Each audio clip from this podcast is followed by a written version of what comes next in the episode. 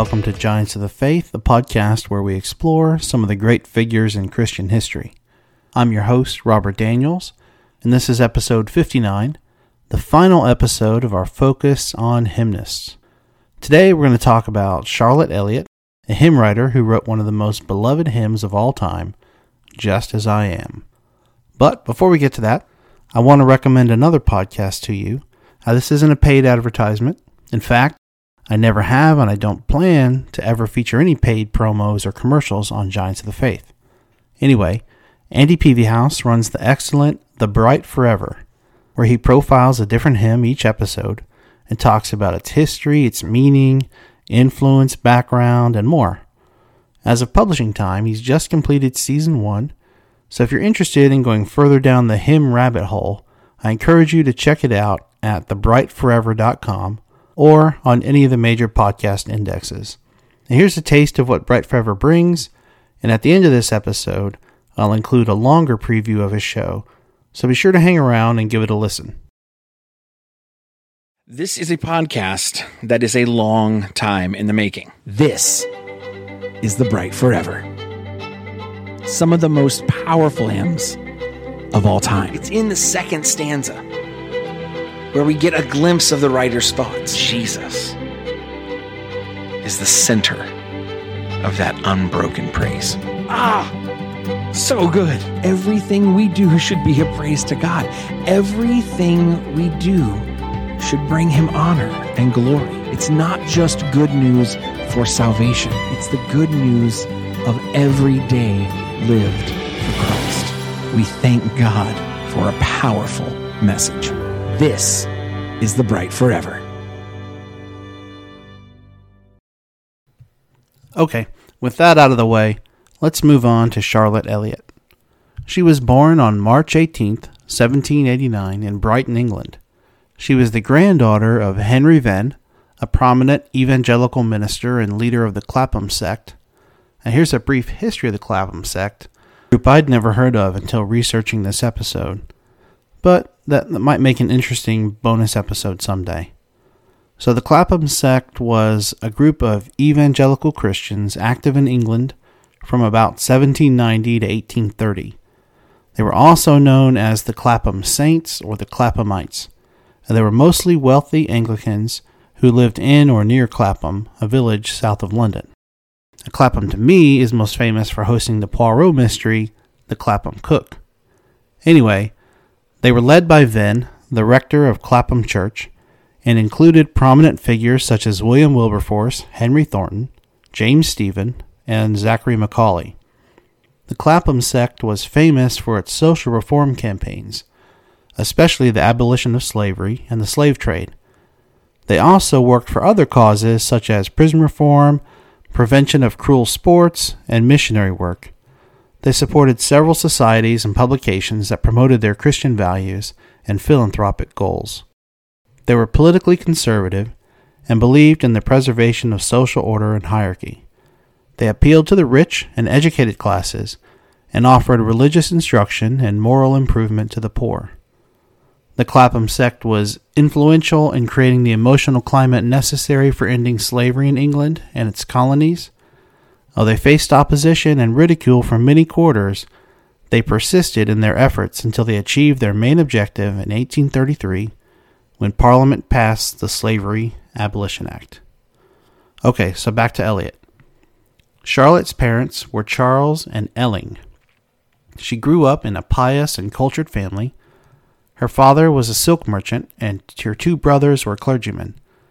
And she showed a talent for music and poetry from an early age. However, Charlotte also struggled with her health and with her faith. Beginning in 1821, she suffered from chronic fatigue that made her an invalid for most of her life. She was so weak that she was often bedbound and didn't even have the strength to lift a pen to write. She also experienced doubts and fears about her salvation and about her relationship with God. She felt unworthy and sinful, and she often wondered if God loved her. One day in 1822, she met a Swiss pastor named Caesar Milan who was visiting her family. I couldn't find any evidence that Milan did any dog whispering for the Elliotts, but a simple conversation he had with Charlotte has created ripples that have moved through church services up until today. He asked her if she was at peace with God, and she replied that she did not know how to come to Him. Milan told her that she should come to Him just as she was, without trying to improve herself or make herself acceptable. He said that Jesus had died for her sins, and He would receive her with open arms if she trusted Him.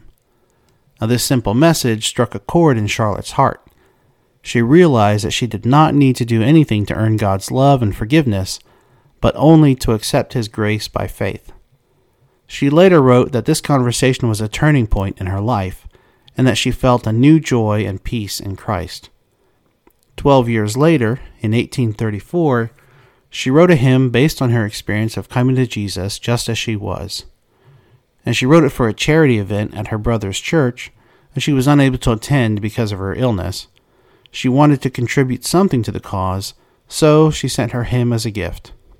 Of course, it was titled Just As I Am, without one plea.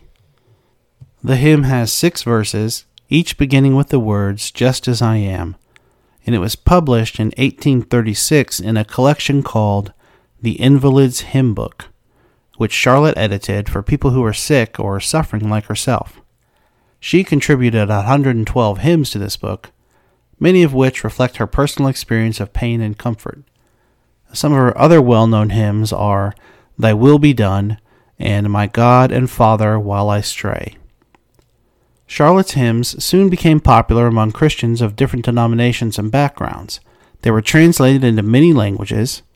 Just as I Am was translated into every known language at the time and sung all over the world. They touched the hearts of millions of people who could relate to Charlotte's honest expression of human weakness and divine grace. One of the most famous examples of the impact of Charlotte's hymn is the story of Billy Graham, the renowned evangelist who preached the gospel to millions of people in his crusades. He chose Just As I Am as his invitation hymn at the end of his sermons, inviting people to come forward and accept Christ as their Savior. He said that this hymn summed up his message of salvation by grace through faith. And the song was also a favorite of Charles Spurgeon, who included it in his hymn book and used the story of Elliott's conversion as an illustration of God's providence. Charlotte Elliott died on September 22, 1871, at the age of 82. She was buried in St. Andrew's Church in Hove, near Brighton. Her tombstone bears the inscription, Just as I am without one plea, but that thy blood was shed for me, and that thou bidst me come to thee, O Lamb of God, I come. Charlotte Elliott is a giant of the faith who used her gifts of poetry and music to glorify God and bless others. She overcame her challenges through the grace of God, and her story reminds us to submit all to God just as we are. Well, that's it for this episode. Thanks for listening, and hang on after the outro for a preview of the bright future. Until next time, God bless.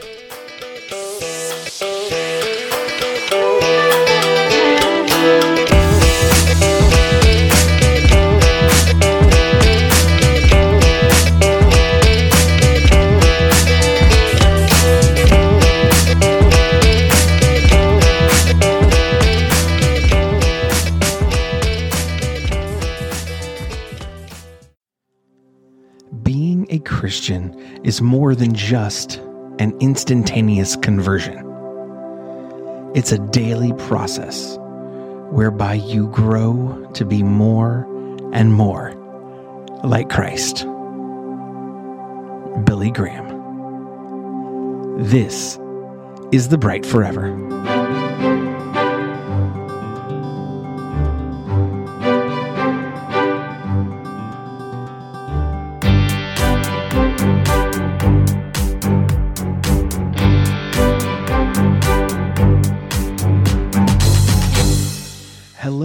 Welcome to The Bright Forever, where each week we explore the power and the richness of some of the greatest hymns of the faith. I am Andy Peavyhouse, your host and your guide on this adventure through hymnody. Another week, and we are back at it again. Last week, we explored the idea of friendship with God as we dove into Joseph Scriven and his hymn, What a Friend We Have in Jesus. we learned that even in the hardest of adversities, we have a God who remains closer than a friend. He doesn't just want a bunch of servants to do his bidding. He wants us to know him as friends. And he laid down his life for us so we could have that relationship with him eternally. Today, we're going to talk about conversion, specifically the conversion of one man and his anniversary poem to commemorate what God had done in his life. His name was Charles Wesley. And our hymn for this week is Oh for a Thousand Tongues to Sing.